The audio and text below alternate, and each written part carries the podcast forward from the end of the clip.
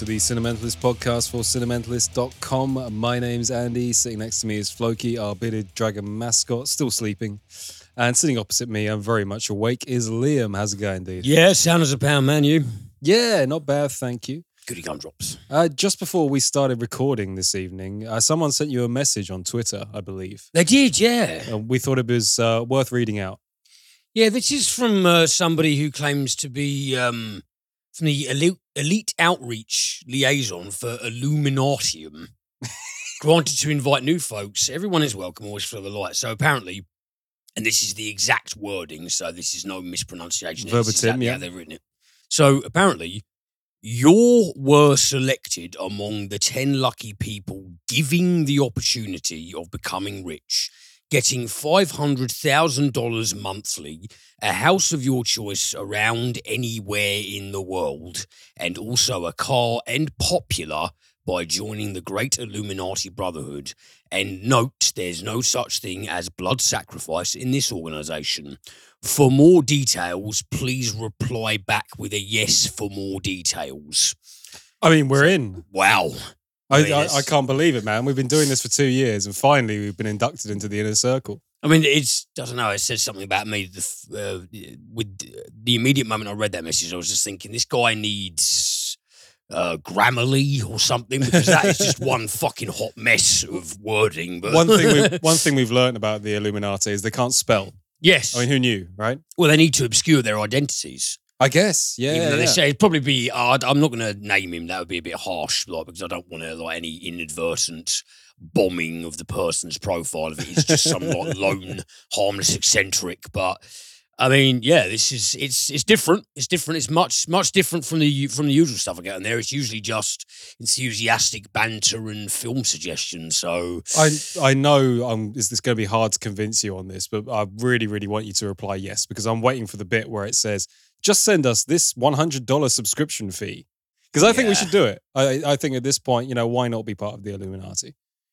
yeah, I'm just I'm see part of me worries that I might be sort of nursing the delusions of some very very poor insane man somewhere. And Probably, but it wouldn't be the first time. no, it's true. I'm just trying to get better at that. I think it's better to just like leave the poor soul alone. And I- here- here we are, just um mocking them on air. Well, we you know, we haven't named them, so that's key. yeah, yeah, yeah, you know, God bless you and, and carry on. Yeah, no, but that that is a that is a first. That is a Twitter first. I've seen some head scratching interactions on Twitter. You know, as in I can't really fathom this person's logic in certain contexts, but this is something special. I mean, I don't know if if they're hoping that they can engender some sort of scam operation with this. That is fucking ambitious. Yeah, yeah, yeah. And if they actually, you know as well somebody's bought that. Somebody has gone, oh, absolutely. My God, Mildred, I've been invited to the Illuminati. Finally, things are looking up. probability suggests so, doesn't it? Yeah, Which yeah, is, it really does. Which is kind of it makes you pause. Yeah. I'd like to point out as well that um, poor insane men is a very good tagline for the Cinementalist podcast. It absolutely is. Yeah, yeah, yeah. that is essentially us. We are Pim. Here, as usual, to fill your ears with film news, film reviews, and uh, well, it's all film reviews this week, actually. I'm Yes, reviewing a film as well. You're reviewing a film as well. Yeah, normally we do some TV, but well, I do some TV. But yes, this week I've decided to do a Daily film. use of film. Absolutely, it's it's a film special. Wouldn't you believe it? From a film podcast. But yes, we normally start out with some film news, and I indeed have some in front of me here. Let's kick off with this one. Uh, this is from RottenTomatoes.com. Cillian Murphy confirmed as Christopher Nolan's Oppenheimer. So we talked about this on the podcast recently that uh, yes, we did. Yeah. Chris Nolan was going to make a Oppenheimer and Oppenheimer biopic. And the article reads Throughout Hollywood's long history of making movies about real life figures, it's a lingering complaint that actors frequently do not look like the real life figures they are portraying. For Oppenheimer, about the life of the father of the atomic bomb, J. Robert Oppenheimer, director Christopher Nolan appears to be sidestepping such criticisms by casting frequent collaborator Cillian Murphy, who played his scarecrow in Batman Begins as the titular scientist, and the resemblance is sort of uncanny. I would agree on that one, actually, looking at photos of uh, J. Robert Oppenheimer. Good old J. Rob. Well, him and Cillian Murphy. Yeah, they do actually look. I mean, if he shaved his head, Uh, I, th- I think it's actually quite a good match. And Oh, Cillian okay. Murphy is a fantastic actor. He certainly is. I like him a lot. So yeah, we brought it up on the podcast before with Cillian Murphy as rumored, and we both said that would be a great casting choice. And it appears Chris Nolan's going forward with it. So I'm I'm really looking forward to this. Actually, I think it will really suit um, Chris Nolan's kind of mind bending, uh, detail focused, slightly trippy bent. Also, um, uh, Nolan first, and it's going to be a, bi- a biopic. Yeah, I believe so. I don't think he's done. I don't think he's one, done a he? biopic before. Yeah. There's some there's some glaring omission that I should know about. Someone will write in, but I'm almost certain. yeah, absolutely. So yeah, good casting there, and uh, very much looking forward to seeing that when it eventually comes out. Some people, some people might be pedantic and say like, well, you know, he did Dunkirk, and those, you know, several military personnel were modelled on real Uh, people. yeah, so- based on a real life tale, I suppose. It's not quite a biopic. Based on true events. and we not. could say, "Fuck you, you're reaching, go away." to these completely hypothetical people who probably n- would never exist. that is very, very true. Our next article this week, this is from the Guardian.com. Quentin Tarantino says he wants to make a comedy. well, he's made plenty of those. Well, arguably, yeah, there's always an element of comedy in his film, isn't there? You could argue that just about all of his films have uh, uh, like a hybrid comedy What's aspect. what? What is one Tarantino film that actually plays it straight? That's true, but then to be a comedy, I think you have to be like outright going for gags, where he sort of blends it, doesn't he? There's definitely humor in there, but I wouldn't say he's made an outright comedy yet. Um, he was speaking at the Rome Film Festival, where he was given a Lifetime Achievement Award. And in remarks reported by Variety, the director discussed future projects, which include a book of film criticism. Shit, I'm writing one of those.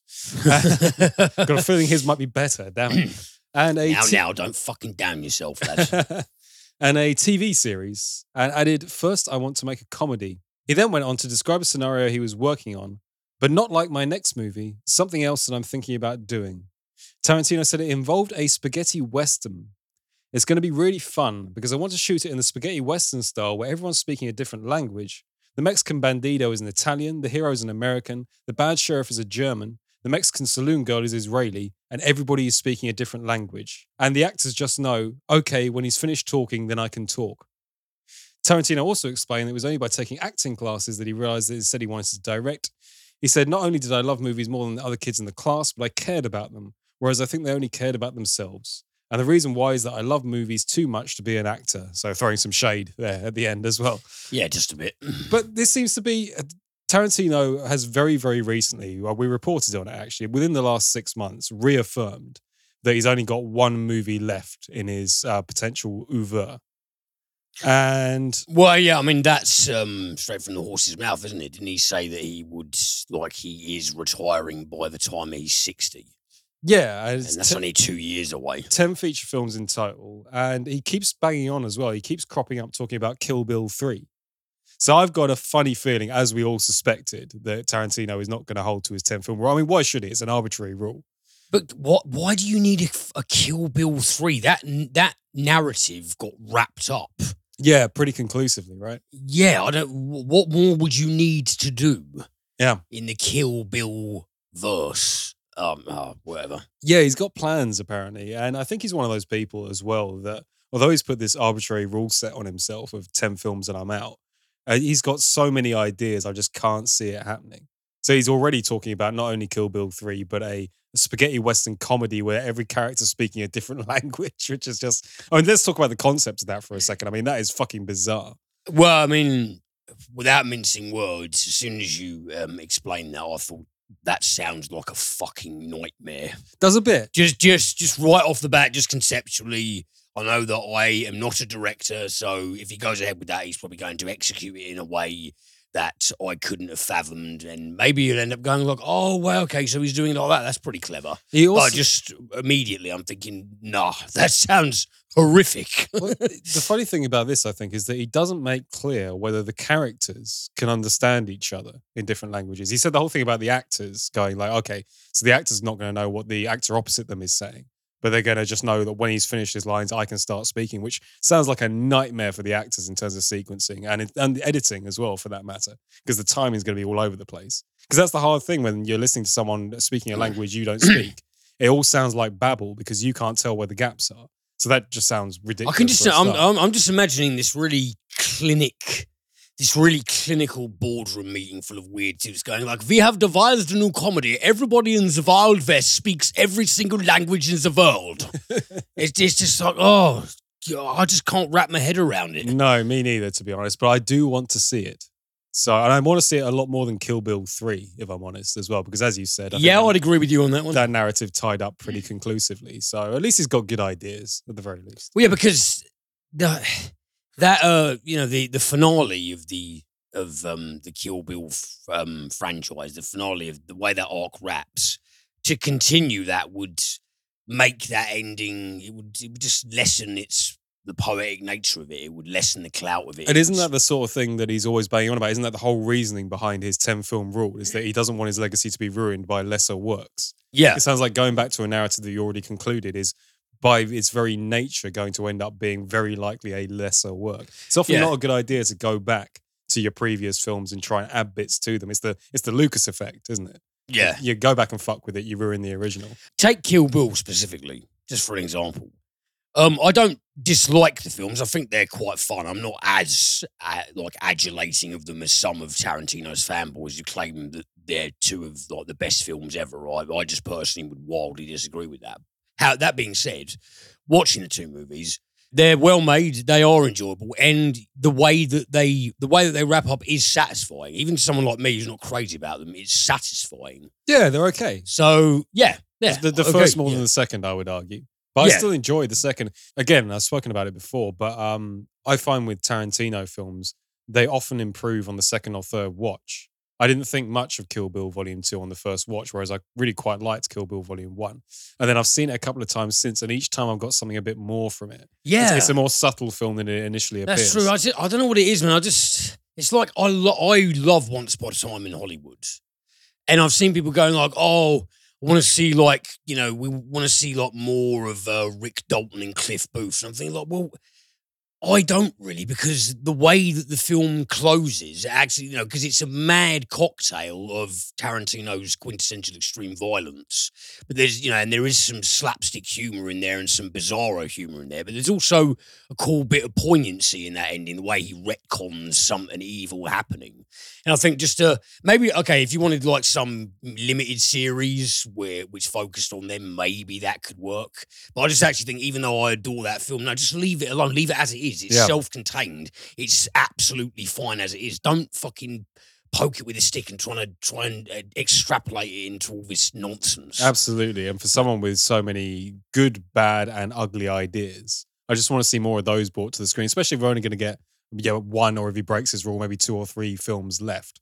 I'd like to see more of those original ideas come to screen. Original ideas are almost always better than sequels, with some notable exceptions, I would say. You go. Uh, article from the AV Club here. The Last Duel is officially Ridley Scott's worst performing box office premiere. Really? Yeah, the Wow. medieval set drama pulled in a measly $4.8 million over its opening weekend, which sounds like a lot of money to you and me, but when you're looking at um, film budget and blockbuster stuff, it's uh, pretty paltry. Uh, the article reads After raking in a meager $4.8 million during its box office debut, Ridley Scott's epic The Last Duel enters the flop zone. The film has earned the title of Scott's worst performing premiere ever, as per the Hollywood Reporter. Whether the blame is on poor marketing, an older target audience, or having to compete with Halloween kills, that's all up for debate. But The Last Duel is a significant low for the prolific director behind successes such as Alien, Blade Runner, and Gladiator. The 14th century French set film boasted heavy hitters Matt Damon, Adam Driver, Ben Affleck, and Jodie Comer, and so far has received glimmering reviews from critics. However, it simply has not performed when it comes to theatre ticket sales, only a fraction of its, and wait for it, $100 million budget. Hundred million dollars. Yeah. Wow. You say it's got consistently good critical feedback, though. According to this article, uh, again, we've been trying to avoid reviews left, right, and center until we can see it for ourselves. However, I can't help escaping some stuff in my newsfeed about Matt Damon not being very good in it. And I have to say, the trailer's being played a lot on UK TV. I've seen the trailer a few times now, and Matt Damon doesn't look very good in it. Um, whether that's a potential problem, I don't know, or whether that star power is simply worn off for Matt Damon. I don't know, or even Ridley Scott. Something's going on here, anyway. Or uh, what I'm really hoping is it's not people have lost interest in uh, medieval historical pieces because I really like those. I'd like to see more directors make them. I think that um, the competition that it's facing from Halloween Kills would be making not a small contribution to its box office obscurity, personally. Yeah, we're sitting. It's all I'm seeing, hearing people fucking talk about over the past few days is Halloween Kills, Halloween Kills, Halloween Kills. Yeah. And it's just driving me insane, personally. Well, we're also sitting right in the middle of uh, James Bond No Time to Die territory as well, and a couple of other big releases, one of which I believe uh, you're covering in a minute. yeah, this- so it's maybe. the Uh, one that's more important than all the others, as far as I'm concerned. but yeah, it may just be simply a bad timing on the part of the. Uh, it, you know, could have done better on a lull rather than a um, quite a peak in uh, big budget blockbuster releases. yeah. That's a hard sentence to say. nice bit of tongue twisting. And my last article here. Uh, this is just mad. This is also from the AV Club. Mel Gibson. I mean, any any article that starts out Mel yeah. Gibson is just you know straight away your ears prick up, don't they? Mel Gibson set to star in John Wick TV spin-off, breaking the series' perfect streak of coolness. What? yeah. Uh, again, directly from the article here. The John Wick series rules. I actually disagree. I think the first one's pretty good, and the others are yeah declining. It does not fucking rule. But I'll, I'll carry on. The fight scenes are fun, the increasingly bonkers mythology is cool, and Keanu Reeves' John Wick serves as a reminder to protect the things in your life that help you feel like a fully realized person, while rejecting the pressures from those in power to reduce yourself to a machine that only exists to do one useful job. I think they're stretching a little bit in the writing. Three movies in, it seemed like it would just be a matter of time before John Wick would screw that all up somehow, with the safest bet being that the series would eventually go way too far up its own ass, it did in the second, with the mythology stuff. That might still happen, but no, the John Wick series just managed to screw it up with a casting decision. According to Deadline, Mel Gibson is going to star in Starz spin off series The Continental as a new character named Cormac. I mean, I disagree with the premise from the very start that the John Wick series rules. I really do. I know it's supposed to be over the top. I know it's supposed to be ridiculous, but there's a point where it jumps the shark. There's a point where it becomes, what am I watching here? I'm literally just watching fight sequences, and the fight sequences all start to look the same. They barely well. have stories. Yeah. Even, I mean, look at, like, you know, Bruce Lee's highest billing films. They're all martial arts extravaganzas, but you can individuate them and you can pinpoint coherent stories happening throughout them, however boilerplate they might be. John Wick is just, okay, we've got this kind of very, very vaguely outlined excuse for John Wick to kill loads of people again. That's, that's it. And, And- it, and and it the- does get tedious. And the, the joke was in the first one that someone killed his dog and beat him up. We, know, we did a horrible event and everything. But as we've discussed, I think we did it on the premium podcast recently that John Wick is essentially a serial killer. I mean, I, Yeah. know, I know they killed your dog, man, but I mean, some of those mobsters have families. yeah, yeah, you know, and they're not they're not all But- psychopathic sadists. Some of them are just fucking But it- flunkies. It was sort of a joke plot, though, wasn't it? It was a joke setup, essentially saying, "Look, we need an excuse for uh, Keanu Reeves to go mad with some guns. Here's your excuse. Now enjoy the guns." And I was with that. Doing three films out of it was stretching that joke too thin for me. Just a little bit. Yeah, And adding a TV series on top, I think, stretches it even thinner. But there you go. I'll watch it. I'll review it. I'll try and go in as unbiased. just as play it. I mean, if you like, Mel Gibson will be in it. I mean, that, that's that'll be interesting. and why can't people just? I mean, if, if they can't get enough of this kind of shit, just play the Hitman games. That's It's the same kind of deal, except there's a bit more imagination put in the narrative. Or watch all those other films since they've tried to be John Wick. I do get a bit annoyed with that. How many releases have we covered where we go, it's essentially John Wick, but in Louisiana? all it's the John Wick, but in or all the movies before John Wick that John Wick would not exist without. yeah. You know, it's it's people acting like John Wick has broken this, broken some ground. No, no, it hasn't. It's, it just hasn't. Oh, just uh, let's just wait and see. Eh, as Let's wait and see. Anyways, anyways, this is the part of the podcast where Liam reviews a couple of films, and I'm particularly excited about one of them this week. But Liam, take it away, whatever order you would like. Thank you very much, sir. Well, after about, I'd say, what is it, a good two years now of waiting and wondering, I finally sat down and watched Denis Villeneuve's Dune. I am excited. Denis Villeneuve's Dune. Now, um, I'm not not really sure how much of our listeners are going to be au fait with the story here, but Frank Herbert's Dune, 1965 novel Dune.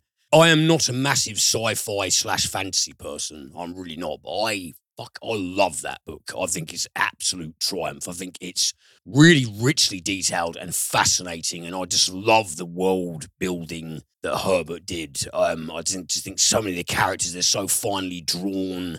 There's such. I know people have talked about the density of it, but I just think it's just a thing of beauty. The imagery it conjures, the complexity, the intrigue, everything about it. It's just it's just a really fabulous piece of work. So, um, sort of to outline the synopsis in conjunction with this direct adaptation, because Dune has been adapted twice. Once in 1984 by David Lynch, and in 2000 they did a mini series, Frank Herbert's Dune, and they also did another one called Frank Herbert's Children of Dune, which is because there was a series of Dune novels. But I admittedly have only read the first one. And uh, so there we have a universe where um, a group of noble families, noble houses, they control planetary fiefs, essentially. You know, as in F I E F S, not like thief, as in thief in a Yes, Cockney accent. in a London yes. accent. Let's make that they clear. control a load of thieves. yeah, they control a load of planetary thieves. So you have um, House Atreides, who uh, reside on the planet Caladan, and um, they manage a world. They have a very um, fair and, and you know decent meritocratic society. Uh, the people there are very spiritually nourished, and they just lead good lives. And it's just a very beautiful environment. The house uh, takes good care of the inhabitants. They allow industry to flourish, um, but they clamp down on things like exploitation and then all other kinds of. Um, they don't ha- really have any social ills on Caladan, thanks to House Atreides. House Atreides is presided over by Duke Leto first, who in uh, the film is played by Oscar Isaac, and uh, Duke Leto's wife, Lady Jessica, played by Rebecca Ferguson, and their son Paul Atreides, who is very important to the Dune, nar- Dune narrative, here played by Timothée Chalamet opposing the Atreides, or you know, an uneasy truce, shall we say, is House Harkonnen or Harkonnen, depending on what pronunciation you like, who reside on the planet of Giedi Prime. Now, the Harkonnens are the polar opposite of House Atreides. They are a very, very cruel house. They have no problems, no qualms whatsoever with exploitation of labor, slavery, um, just engaging in the most horrendous bilious, cruel shit uh, to earn a quick buck. Um, and they are ruled over by Baron Vladimir Harkonnen, who is a, a man of incredible intellect and cunning, which is matched only by how much of a fucking warped sadist he is. Very, very dangerous individual. And House Atreides and House Harkonnen are both vying for control of the planet Arrakis, um, which is otherwise known by the name, the titular name Dune. Now, Arrakis is a desert planet, and um, it's also the only place where you can get the universe's most valuable commodity, which is melange, which is most commonly referred to as the spice.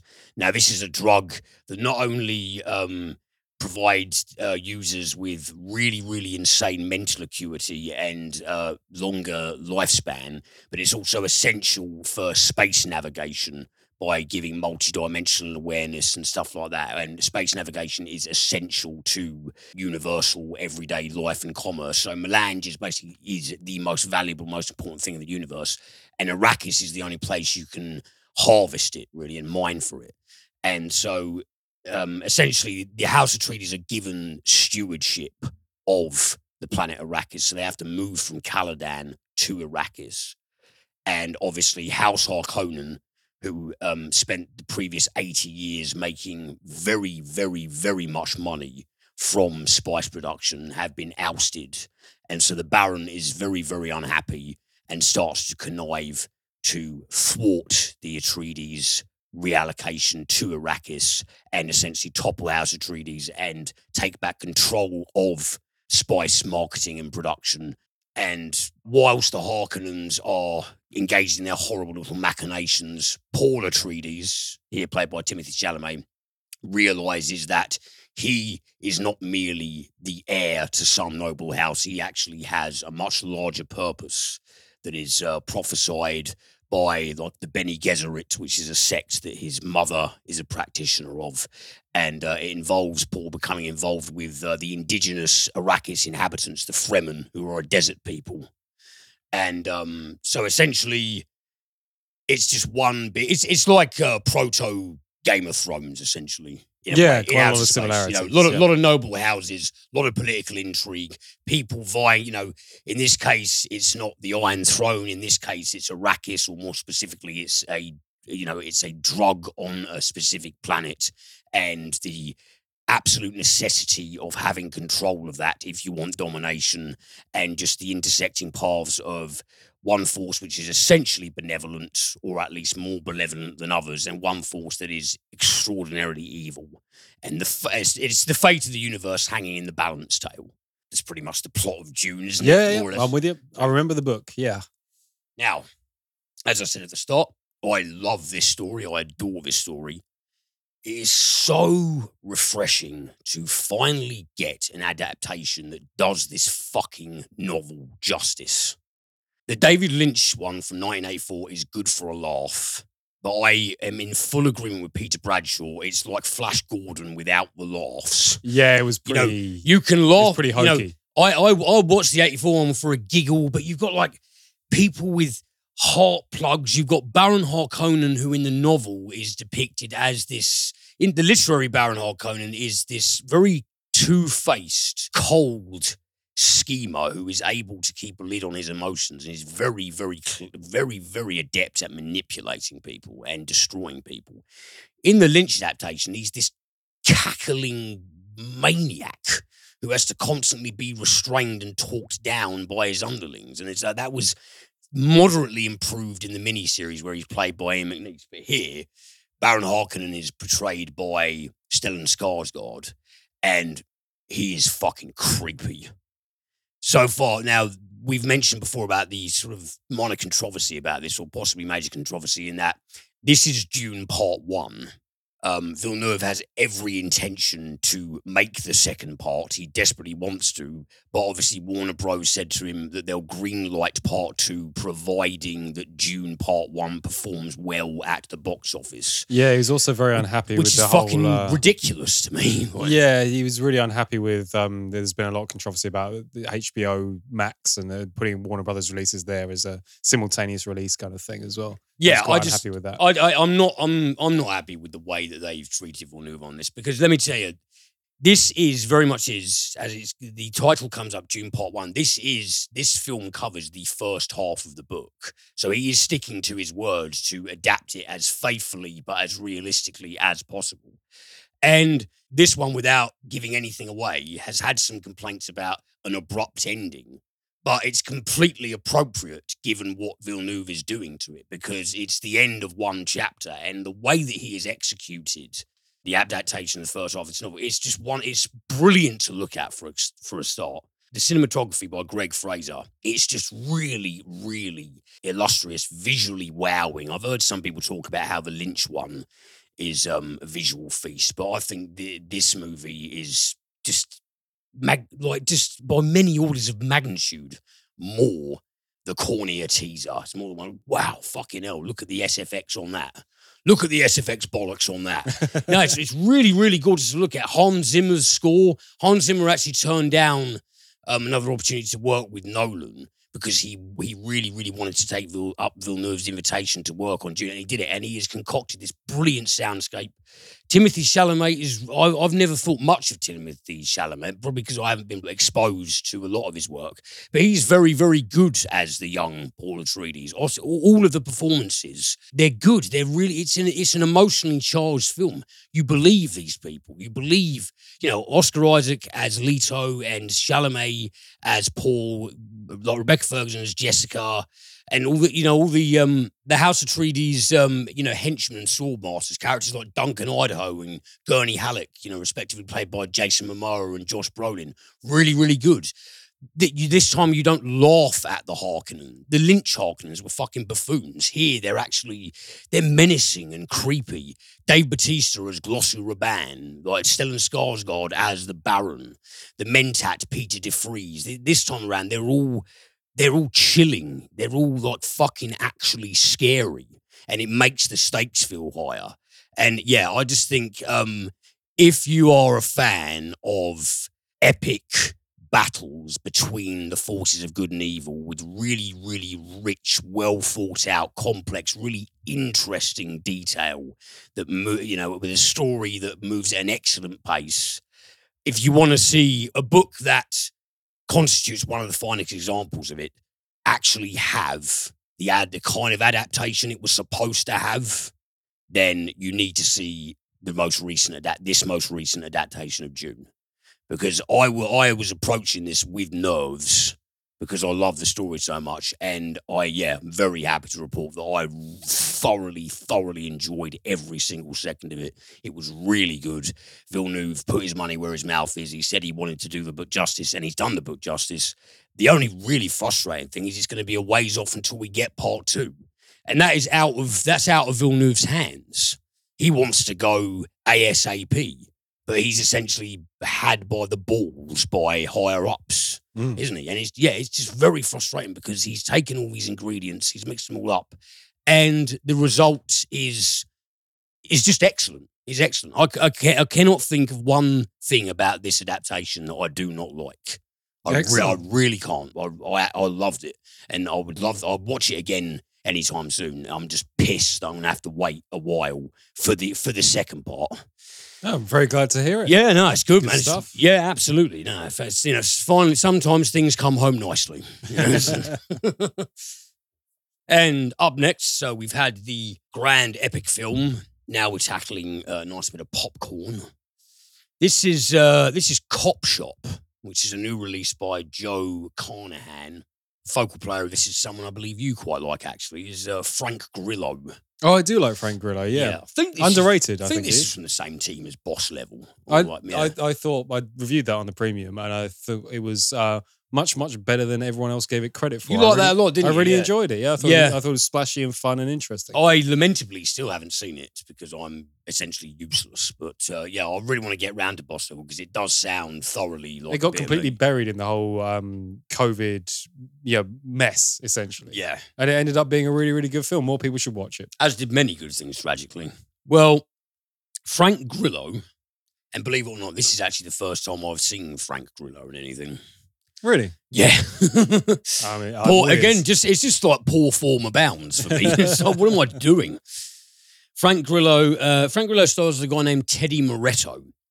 Now it's set in Nevada, and Teddy is a con man. And as the film opens, he's bulleting down a dusky Nevada highway in a bullet-strewn Crown Vic police car, and is desperately trying to get away from someone. And um, after a sort of little bit of hullabaloo and a, a police chase, Teddy ends up approaching a young rookie police officer who is trying to quell this uh, noisy wedding reception outside of a venue. He walks up to um, this young rookie cop, Valerie Young, played by Alexis Louder, and uh, he just sparks her. He punches her in the face to the ground. And, uh, you know, in quite an abrupt way, thinking, what the fuck is up with this guy? And then he stands there and starts shouting, Will somebody please arrest me? Valerie gets up. There's a load of other cops uh, training their guns on Teddy. Valerie tases him, makes sure it hurts as retaliation, and bundles Teddy into the back of a cruiser and carts him off to the police station. Meanwhile, this whole debacle is being watched by a rather sinister looking gentleman in a blacked out car who appears to be on Teddy's tail. And so Teddy's carted off. He's put in lockup. Um, he's booked in. I think, like some of the cops there, they are familiar with him. Becomes apparent that he is very much he is a con artist and never do well. Uh, he's been arrested um, more times than most of the cops have made busts. Is like one of the lines used in reference to him in the film, and he's just there sweating it out in a cell. Then a severely pissed hobo-looking guy is being dragged into the station, barely able to stand up by two officers. Uh, he's been arrested for a DUI. Um, they drag him in there. They insult him about the fact that he stinks of piss. They lead him into the cells, facing opposite Teddy's cells, put him inside. The guy actually falls over and smacks his head on the floor because he is so motherfucking drunk. And Teddy kind of looks at this with vague amusement. And then the evening just carries on. But eventually, this drunk guy comes to his feet. And as Teddy's pacing up and down his cell, this drunk dude begins doing the same thing. And Teddy kind of looks over at him and is like, "What- is, what is this guy's problem? And the drunk looks up and reveals that he's not drunk at all. The drunk is actually Bob Viddick, played by Gerard Butler. Gerard Butler. Gerard Butler. And Bob Viddick is an extremely dangerous organized crime hitman. And he allows his face to be better illuminated by poking it through the cell bars and looking directly at Teddy across the way and says, I did what I did to get in here because I'm here for you, Teddy. And uh, Teddy knows exactly who this guy is. And understandably, he starts to panic a little bit. so, meanwhile, the cops are basically trying to figure out who the fuck both of these guys are. The guy who, Bob, the Bob Viddick character, who hitherto they're just treating as a John Doe, and why the hell Teddy got himself arrested, what he is running from.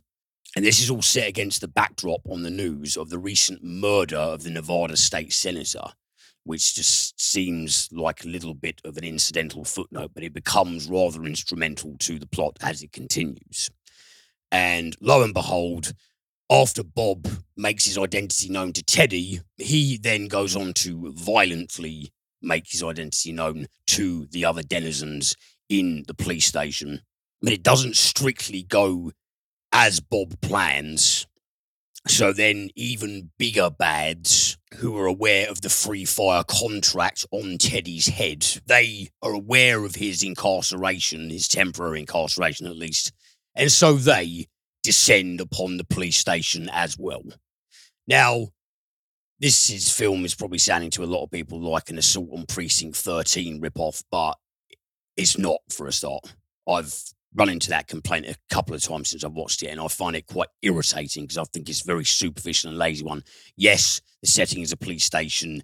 Yes, you know there are adversarial agents trying to get into the police station to target somebody for one reason or another, but just to go, oh, it's like assault on precinct 13. I do think that's a very lazy and irritating comparison, mainly because the villains in assault on precinct 13 are a very shadowy, you know, virtually supernatural, not literally supernatural, virtually supernatural, uh, faceless evil, which is not the case whatsoever in Cop Shop. But it is very much, it's a 70s, 80s action thriller throwback. It's very darkly funny and it's very, very violent. And um, do you know what? I was actually not expecting much at all from this film. I just I stuck it on because it's a new release and because it's got some faces in it. And I'm actually quite happy to say that I had a real good time with it.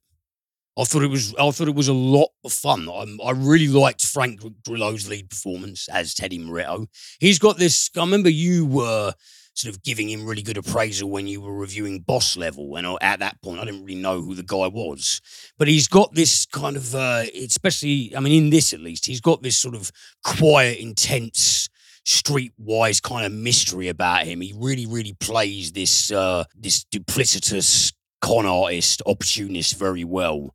And there's this nice back and forth where, um, as Bob Viddick, Gerard Butler is in the cell, the two of them eventually, uh, it beca- there's a sort of mental, emotional menage a trois between the two of them and Valerie Young, the rookie cop. Not a fucking romantic one or a physical one, but the three of them incidentally get to know each other better or they had they become more intimate to each other in verbal exchange. And bob viddick keeps saying to valerie like whatever he's telling you don't fucking trust him. He's telling you to let him out his cell because he can help with like these other nutters who are here trying to fuck him up as well. Don't listen to him. He's out for himself. You know he'll just he'll you know if he says he's going to come back and help you he'll leave you behind. This guy's a fucking snake. Leave him alone. So you know and so valerie's thinking this guy is a hitman and he's telling me that I have more to fear from this guy over here who just seems like a bit of an opportunistic con artist prick, but not a homicidal nutter. And yeah, it doesn't it doesn't it doesn't break any new ground, but the script is really punchy. I really, really like the performances. I, I love Gerard Butler as Bob Viddick. Really, really good, grizzled, darkly amusing villain. Toby Huss as uh, Anthony Lamb, who's another one of the contract killer nuts. He's really good. It's just really fun. It's really fun, and it actually subverts a lot of audience expectations. Um, it ends on a really good note. I just think it's it's solid bubblegum. It's really solid. Nothing bubblegum. wrong with that. No, no, no, and and like it, the it's also bookended by very 70s style titles and kind of like Lalo Schifrin esque score. So it it is. It's just a love letter to 70s and 80s action, and it's very enjoyable. And it does what it says in the tin. And yeah, I think you'll have a great night with it. Hey, So yeah, excellent. I do think Frank Grillo is very, very underrated as an actor. It- again, yeah, it's first thing I've seen him in, and I, I liked his work. And he he makes a good sort of action thriller star. Yeah, He does. He's very, very, he's very well cut out for it. I think so. Yeah, I'll be, I'll be looking at more from him. Okay, then. Well, uh, this is my film of the week rather than TV of the week. Decided to give myself a little bit of a break and catch up with some stuff, and decided to review a big release instead. And I decided to watch The Suicide Squad. Oh, okay, right. Yeah, this um one there is sort of pretending the other one didn't really exist. Kind of, yeah. The uh, the studio has been reluctant to call it a reboot, although it very much essentially is, and I will get onto that in a bit. But yes, this is James Gunn's take on the Suicide Squad concept. So supervillains go out on missions, and as a result, chaos ensues, and doing a more kind of um, splashy, hyper-violent kind of thing. And it is a superhero movie, which traditionally we are quite down on on the podcast because a lot of them are, let's face it, trash. Um, Yes, a few a people, a few people just turned off right there, but there you go. I mean, there are some good ones. There's, there's, you know, and James Gunn has done some good ones as well. Let's face it, with the Guardians of the Galaxy stuff. But yes, we are a little bit down on superhero stuff. We have been criticized for it, and we don't care. Um, let me start out with the plot setup to this then. So we start off with a mysterious, long-haired man, man with long grey hair, sitting in a prison yard, essentially a concrete box and he's looking down at his shoes and he is bouncing a bouncy ball around the four square walls of his prison yard. And a little bird lands in the corner of the yard to eat some detritus on the floor. And you got this cute little bird bouncing around in the corner. He throws the bouncy ball and he kills it immediately in graphic fashion. So he's a nice fella. Lovely man. Yeah. Yep. Um, he looks up as someone enters the yard to call him elsewhere, and he's revealed to be Michael Rooker, Uh, ah, playing for the purposes of this film a supervillain called Savant.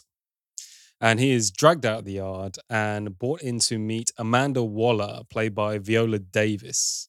Now, she's actually one of the few actors that was in the first Suicide Squad that we're not supposed to talk about that has made the transition over to this film.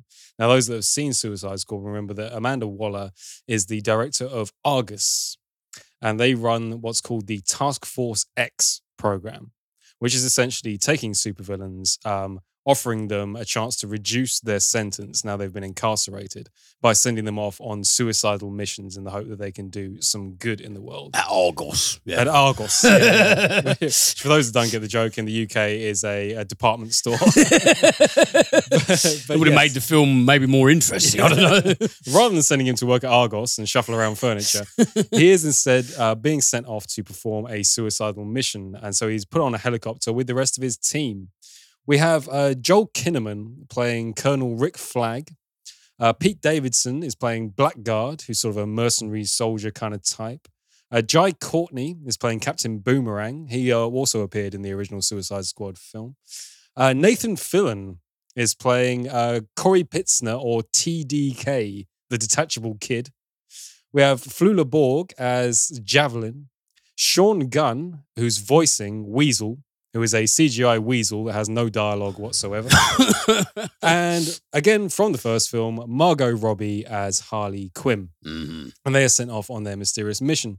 So, middle of the night, helicopter arrives outside a very uh, tropical South American kind of looking island, and they're all kicked out of the chopper into the ocean. Now, at this point, everyone has realized that nobody checked whether a weasel could swim, which he can't. So he drowns immediately, the CGI weasel character. He's dragged onto shore by the savant. He tries to perform mouth to mouth. Weasel is immediately dead. They make their way onto the beach of this island and they're immediately surrounded by a bunch of mercenary looking soldiers approaching them from the jungle. It's at this point that Blackguard breaks from rank, walks forward, and starts to speak to the soldiers. Turns out he's sold them all out. Okay? So he's walking towards them, going, Guys, guys, guys, you didn't need this many of us. I told you already, everything will be fine. Look, all you got to do is take me in. And everything is immediately interrupted by gunfire. Blackguard's face is shot off. Captain Boomerang starts throwing his boomerangs, but is murdered immediately. Weasel's still dead on the beach. And Colonel Rick Flag takes up some cover position with Harley Quinn behind some rocks, and he's screaming into his radio to the Argus team back at base, going, What the hell's going on here? Uh, TDK, the detachable kid, Nathan Fillion, he does his best. His arms come off and fly off into the distance. Turns out all he can really do is slap them ineffectively because it's a useless superpower. And why would you bring a guy that could just detach his arms off? And Javelin is shot and killed as well. Now, this sounds like spoilers, by the way. I'm, I'm literally five minutes into the film at this point. Okay. This so all takes place in five minutes. this is the intro to the film. Yeah, it- it- all of a sudden, it's an absolute bloodbath. And the only survivors of this bloodbath are Harley Quinn and Rick Flag. Rick Flag runs away into the jungles, to try and get some cover, and Harley Quinn finds herself trapped in a crater with the dying Javelin, who hands her his javelin and says, Keep hold of this. You need to keep it for, and dies immediately. So she's very, very annoyed that he never finished his sentence. Why the hell does she need this javelin? We cut back to Amanda Waller back at her HQ with the, the rest of the Argos team looking in horror at what's happened on their monitors. She sighs and says, Okay, what about the B team? What about team number two? We get a cut back to the island, and emerging out of the water are the actual stars of this film. And we get the credits Suicide Squad. So it's a fake out intro, essentially. Mm. Don't feel too bad about spoiling it because, again, at this point, we are literally 10 minutes into the film. The B team, the actual Suicide Squad, consist of Idris Elba, who's playing Bloodsport, uh, John Cena, who's playing Peacemaker, John Cena. Daniela Melchior as Ratcatcher 2, uh, King Shark, who's voiced by Sylvester Stallone. He looks like a, sort of a cross between a Great White and the Hulk Yeah. and Polka Dot Man, played by David Dastmalchian. And we get a little sequence where Idris Elba is also in prison, uh, locked up as Bloodsport. He's scraping chewing gum off the floors, and he too is recruited by Amanda Waller to become part of the Suicide Squad. And he's put together with his motley crew of also rans in a meeting room where Amanda very, very nicely explains the plot for us, which is essentially they are all being sent to the South American island nation of Corto Maltese, which has a tyrannical uh, anti American government. And they've been tasked with destroying a Nazi era laboratory, Jotunheim, which, according to Amanda, holds a secretive experiment known as Project Starfish. So their job is to be dropped in and destroy whatever this mysterious project is. The project is helmed by our supervillain of the piece, the Thinker, played by Peter Capaldi. Oh, wow. Okay. So a lot of known faces Yeah. popping up in this. So we now have the B team on the beach, making their way through the jungle, trying to succeed where the A team has failed. Uh, Harley Quinn and Ric Flair are now off in the jungle, and they will come back, of course, later. All okay with the setup on that one? Yeah. Yeah. Pretty So much. It is quite straightforward, actually. I, I like that, actually. After all the difficult ones I've had to do recently, this has got a, quite a nice, simple setup as long as you get past the fake out intro. Ah, so Suicide Squad, the original, was an unbelievable hot mess of a film. I actually recommend people to watch Suicide Squad because it's messed up in a way that I don't think I've ever seen any other film be messed up as, if that makes sense. it's kind of like they took all the digital film, they printed it on film stock, they cut it all up with razor blades, they threw it in the air, and where it landed is where it ended up in the actual finished piece. Like, it, it narratively doesn't work. Some scenes are way too long, some scenes are way too short. Nobody gets any exposition, and it keeps trying to make jokes, and the jokes aren't very funny. Let's start out then with my critique of the Suicide Squad. First things first, the jokes fucking land. They do. Liam, the jokes land. I'm not going to say all the jokes land. There were a couple where I rolled my eyes and went, yeah, that's a bit lowest common denominator. But I laughed out loud at this film way more than I thought I was going to, particularly John Cena as the peacemaker.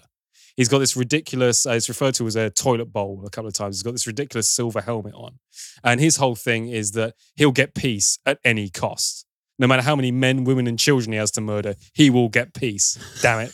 And it, it is played with that, that constant thing of the fact that his concept is so ridiculous. He gets a lot of the best gags and a lot of the best sight gags as well. That's something else this film is actually really good at and where it's got the humor right. The sight gags are actually funny, which helps mahoosively when it comes to actually having an enjoyable experience with this film. Secondly, the pacing and the exposition of this film works. Unlike Suicide Squad, where the pacing was all over the place to the point where you think it was literally done randomly. They literally just spliced and filmed together and just went, you know what, that's good enough, send it out. This one actually moves at the right pace. You actually do get proper bits of exposition and they're given time to sit and fester and let the audience think about them. But it doesn't sit so long before it gets to a really good action set piece. And the action set pieces in this are really creative and clever and often very funny as well. It ties that in with the humor. I'll tell you what this film has done. It's looked at the boys.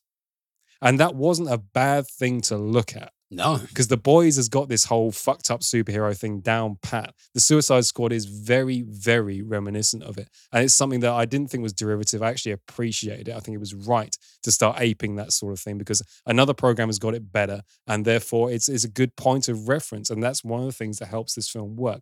Third thing, characterization. You remember I reviewed uh, Birds of Prey. Yeah, I think you had um quite uh, enormous amount of disdain for that one. I had a huge number of issues with Birds of Prey. I didn't think it worked at all. And the chief facet of it that didn't work for me was the characterization of Harley Quinn. Because Harley Quinn is supposed to be dangerous. And in Birds of Prey, she was this um, sad sack, uh, messed up party girl. Isn't she just like a massive dickhead? Yeah, she Like was. just- She she was. Um, I know there's a flippancy to the character, and there's a, a funny element to that. But I thought the characterization of her was actually really quite lame and weak, and I thought it was a waste of Margot Robbie because Margot Robbie has actually got the character down pat. She really, really does. It's a great casting choice. She obviously loves the character. She's obviously the right person to play it. In this film, Harley Quinn, Margot Robbie's Harley Quinn, actually gets the characterization she deserves. Yes, she's flippant. Yes, she's got funny lines. She's also massively dangerous, genuinely sadistic and twisted and impressive, which is just, I was almost clapping at the screen going, finally, finally, you've used Margot Robbie to her full effect. She's got the character down. In this film, that character is allowed to do what that character needs to do to push the film forward. Style is my fourth point. I think I'm up to four points at this point, aren't I? Yeah. Style. Again, Birds of Prey, it went with this really splashy aesthetic that ended up being messy and over stylized and distracting rather than helping the film move forward. This is really, really slick. It's punchy. Its sight gags in terms of the way it uses cuts as jokes actually really, really work nicely. There's not too much splashy freeze frame stuff. It's an exercise in restraint when you compare it to the way Birds of Prey was put together. This is much snappier. This is much more stylish. This film's got a bit of verve and a bit of snap and a bit of zing to it. It doesn't want to sit too long. It wants to get you through the plot and go, hey, it's a bunch of supervillains going through an island taking over a dictator. Let's have some fun with that. And finally, Peter Capaldi as the Thinker was a brilliant choice for the villain, the Thinker, because Peter Capaldi essentially plays it, and here's the link you're going to love, like a Doctor Who villain. Oh, really? Now, everyone knows Peter Capaldi. I was hoping you were going to say Malcolm Tucker for a minute. There's actually, actually there is a bit of Malcolm Tucker in You're there a as well. fucking omnishambles. He's kind of pulling from his two best roles to put this character together, and that really works as well. Primarily, the thing that makes this better than the original Suicide Squad is that it's fucking coherent. But more than that, it is splashy, it is hyper violent. I had a really great time with it, and it is funny. Not all the time, not everything lands, but a good 80% of the jokes worked way better than I thought they were going to. We heard a little bit of hype about this when this came out. A lot of very, very serious film reviewers who really don't like the superhero stuff started coming forward and going, hey, actually, this ain't bad. So I had a little bit of a tingle of that when I went into it. But I thought, ah, you know, given how much has been fucked up previously, I'm sure it'll be a bit of a laugh. I'm sure it'll be a bit of a ride. I didn't expect to come out the other end of it going, that might actually be the best superhero film I've seen. It achieves every single goal it sets out to do. It's a hell of a lot of fun. It's got a really dark, twisted sense of humor that, for the most part, doesn't make you roll your eyes. It's a punchy Saturday night, have a laugh, and watch some really, really spectacular. You know that thing we always bang on about with superhero films that the set pieces, that whole um, buildings falling over, all that kind of stuff. It ends up being boring. A lot of superhero films, the last half hour is bangy, crashy, smashy. You can't really tell what's going on. The camera's moving all over the place. This building falls over. A huge laser beam comes out of there, and you go, This should be really exciting. But actually, I'm just waiting for the film to end at this point. This film actually does the last half an hour where it is a big bangy, crashy action set piece where buildings fall over. And it's fun and invigorating and well shot and cleverly choreographed and exciting. And the film ends on a quite a poignant and still quite a funny note as well. It succeeds at absolutely everything it was trying That's to do. right. You know what? I'm actually really happy to hear that because I know that I may have made myself sound like somebody who just has this all encompassing blanket disdain for anything superhero related. But I do love, as I believe I've said before, I love The Dark Knight and I love Blade. And the thing, um, of one of the many things that make those films great, one thing, one trait they share is um, because of well Wesley Snipes and several characters in Blade, and principally because of Heath Ledger in The Dark Knight. Those films are not po faced. So many of these fucking MCU films and even some DC, DC films, they take themselves so seriously with this horrible Spielberg esque swelling music telling you how to feel stuff. And it's, it's just like, ugh, embarrassing, cringe. Get it Mhm. away, get it away, get it away. The way that you're talking about this Suicide Squad sounds like it sort of has more, it's more of a bedfellow You know- stuff like The Dark Knight and Blade, where you actually have levity among uh, the uber violent set pieces. It's how it should be. You know how Birds of Prey tried to be punk? Yes. This film is actually This punk. film is actually punk. Yeah. That's good. That's really good. Did I mention, by the way, I can't remember, did I mention that King Shark is voiced by Sylvester Stallone? You did, yeah. Well, I just want to I just want to say it again because uh, uh, King Shark might be my new favorite comic book character. A lot of the visual, he's unbelievably stupid. And so you, a lot of films will waste that writing and go, oh, let's keep making jokes about how thick he is. There are constant jokes about how thick King Shark is, and they're actually very, very funny. So That's basically, he's, he's now my favorite super villain, I suppose. so you've got a super muscly humanoid shark going. yeah, yeah, yeah. Literally. literally, yeah. That's just worth the price of admission alone. I, I thought it was absolutely brilliant and very, very successful. And I very, very much want a sequel. Well done, James Gunn. He literally manages to fix all of the flaws of the first one and then some. I'm glad to hear it, man. I genuinely am because I've I've heard like a few people going, this new one's actually pretty good. Yeah. And my initial thing, I know it's I'm fairly biased. My initial thing was like, yeah, yeah, okay, you know, fine. No, it's mm. it's it's a lot of fun. It's great in its own right, and it's standalone as well. You don't need to have any. Um, in fact, it's better, I think, for it to be standalone. I, I think it actually succeeds in that sense. It is of its own universe, although it's obviously part of the DC universe, and it's just a really, really fun, splashy ride. Go and check it out. Have a Saturday evening. You know, beers and a curry, perfect, absolutely perfect. Wonderful. Okay, then. Well, let's finish off with some trivia. I, I thought I'd do some trivia on Dune. Do you know what? I was hoping you were going to say that, so you were just making me cream my pants.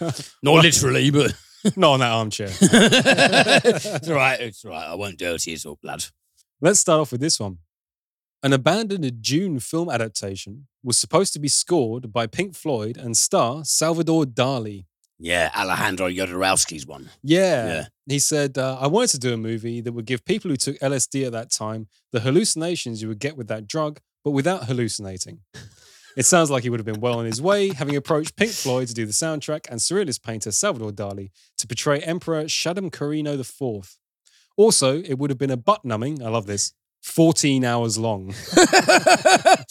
have you ever seen? I've had trips that have lasted less time than that. have you seen? Have you seen the documentary um, Jodorowsky's Dune? No, I haven't. It's really good. It's you know about it because it's his. fir- I mean, let's get out of the way. Like when you actually become privy to ev- like what he was planning to do with Dune, that film would have been awful. but the documentary about his quest to make it is excellent. yeah, I, really worth I will have to check that. out. Yeah. It has been recommended to me. Yeah, definitely watch it. Yeah. I, I- I might watch it actually after watching this film. Yeah. So I'll put it in that order. Frank Herbert was inspired by the moving sands of Oregon. It all started with a scrapped magazine article. By the 1950s, coastal Oregon had gotten fed up with a serious ecological menace sand dunes. As Herbert noted in a 1957 letter, sand dunes pushed by steady winds build up in waves analogous to ocean waves, except that they may move 20 feet a year instead of 20 feet a second. These waves can be every bit as devastating as a tidal wave in property damage, and they've even caused deaths. They drown out forests, kill game cover, destroy lakes, and fill harbors.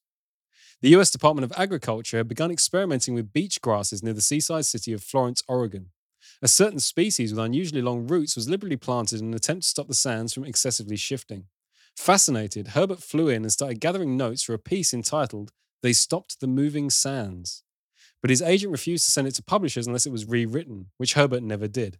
Still, Herbert remained intrigued and, after boning up on deserts and religious figures, outlined the story that eventually became Dune. Do you know what? I I love that novel, and I am not familiar with that story. Yeah, yeah, I thought it was quite interesting as That's well. It's really like fucking cool. Real life corollary. Yeah, that's another difficult one. Corol- corollary. All the low plains on one of Saturn's moons are named after planets in the Dune canon. Saturn's largest moon, a body named Titan, contains some shady looking terrain called Planitia, or the Low Plains, that are all named after Dune planets. The first one discovered is now known as Chusuk Planitia, in honor of the fictitious and musically oriented planet Chusuk. I'm probably pronouncing that wrong for Dune fans. Chusuk, Chusuk. um, just is, However you read it, I suppose. uh, what's the spelling again? C H U S U K. Yeah, it's like Chusuk. Chusuk. Yeah, Yeah, uh, yeah, there's, yeah. there's a bit more lyricism in your. Oh, oh, Okay, yeah, I'll I. I would. I read that word. Yeah, I would. I would think like you know Chusuk. I would only think Chusuk if it had two s's in it. yeah, yeah, like, You like, know- like you know- Cossack. You know yeah. where I'm going. Yeah, yeah. Once again, Cinementalist debates pronunciation live. It's almost like we should have meetings beforehand or something. And my last fact here George Lucas's Star Wars once bore a much closer resemblance to Dune. Early drafts of the original Star Wars involved conflicts between Dune like feudal houses, and although these were omitted, characters in Lucas's breakout movie do mention spice mines, and the movie takes place on the desert planet of Tatooine. Coincidence? Herbert didn't think so. Good. He soon joked of banding together with several other ripped off sci fi authors to form a We're Too Big to Sue George Lucas Society. Well, it's true. Darth Darth Vader, um, uh, Baron Harkonnen, uh, you know, Han Solo. You could say that he's, you know, he's an analog to maybe Duncan Idaho.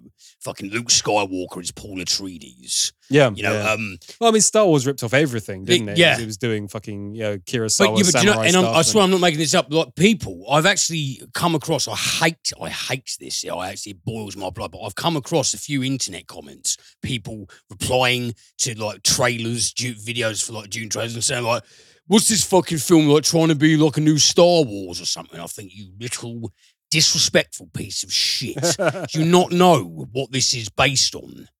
Ugh. nerd rage. it's normally my job to do nerd rage. It's just like fuck you. Actually, you know what? I've got one little quick fact here I'd just like to throw in. Uh, Dune was also influenced by psychedelic mushrooms. I'd imagine it would be. Yeah. In Herbert's Dune universe, the single most valuable commodity is by far an edible substance called melange. Also known as spice, this highly addictive material is found only on the desert plains of Arrakis, where much of the action unfolds. Among its many properties are increased longevity and, in some cases, the ability to see the future itself. Yep. Sound trippy? There's a reason. While conversing with fungi expert Paul Stamets, Herbert revealed that the world of Dune was influenced by the life cycle of mushrooms, with his imagination being helped along by a more magic variety. Yeah, I, you know, I cannot sound surprised. I mean, it was the '60s after all. But it's, Everyone was doing it's it. just nice for the like the village. You know, like in the fucking the Lynch one. You know, they got heart plugs. That wasn't in the book. At one point, like there's a mentat who like he has his heart attached to this cat, like a cat. Yeah, I remember that bit. machine. I remember laughing. Actually talking about it with a mutual friend. Go like, what the what, what the fuck is this? Why are they doing this? Thankfully, the Villeneuve Dune is bereft of all that shit.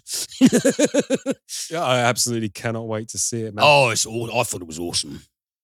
Okie dokie then. Well, that's the end of our free podcast this week. Uh, we're going to go and record the premium episode. I believe you got some extra takes to start off with. I with. do have a few extra takes for everyone. Yes. And then we're going to go into. Oh, I had a witty name for this earlier and I've forgotten it. Oh, yes. Well, I'm calling it the crime decline. The crime decline. Uh, we're going to have a chat about. We've referenced it before, but we're actually going to go in depth this time about how crime movies, the crime genre, seems to have gone a bit downhill of late.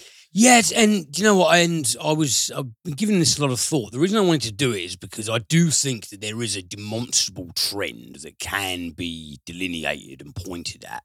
Not exclusively. It's not like a linear thing where you know none of the good ones exist anymore.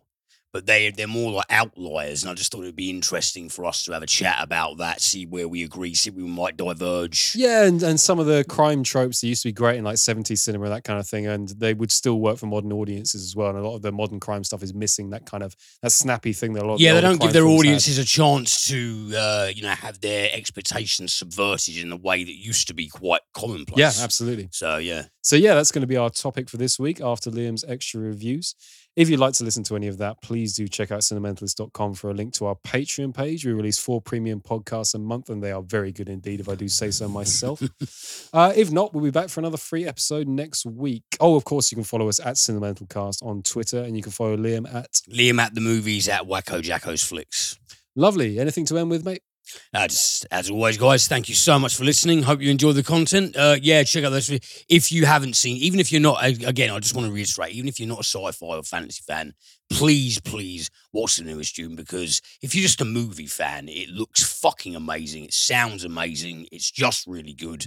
No, I'll plug it again, but I'm a massive, massive, massive fan of the thing. So I just have a massive erection that it's been done right. Well, there you go. So I just, yeah, I just had to say that. Unlike the rest of you at home, I'm stuck in the same room as him. So, so there you go. All right, guys, thank you very much. We will see you either on the premium or next week. Take it easy.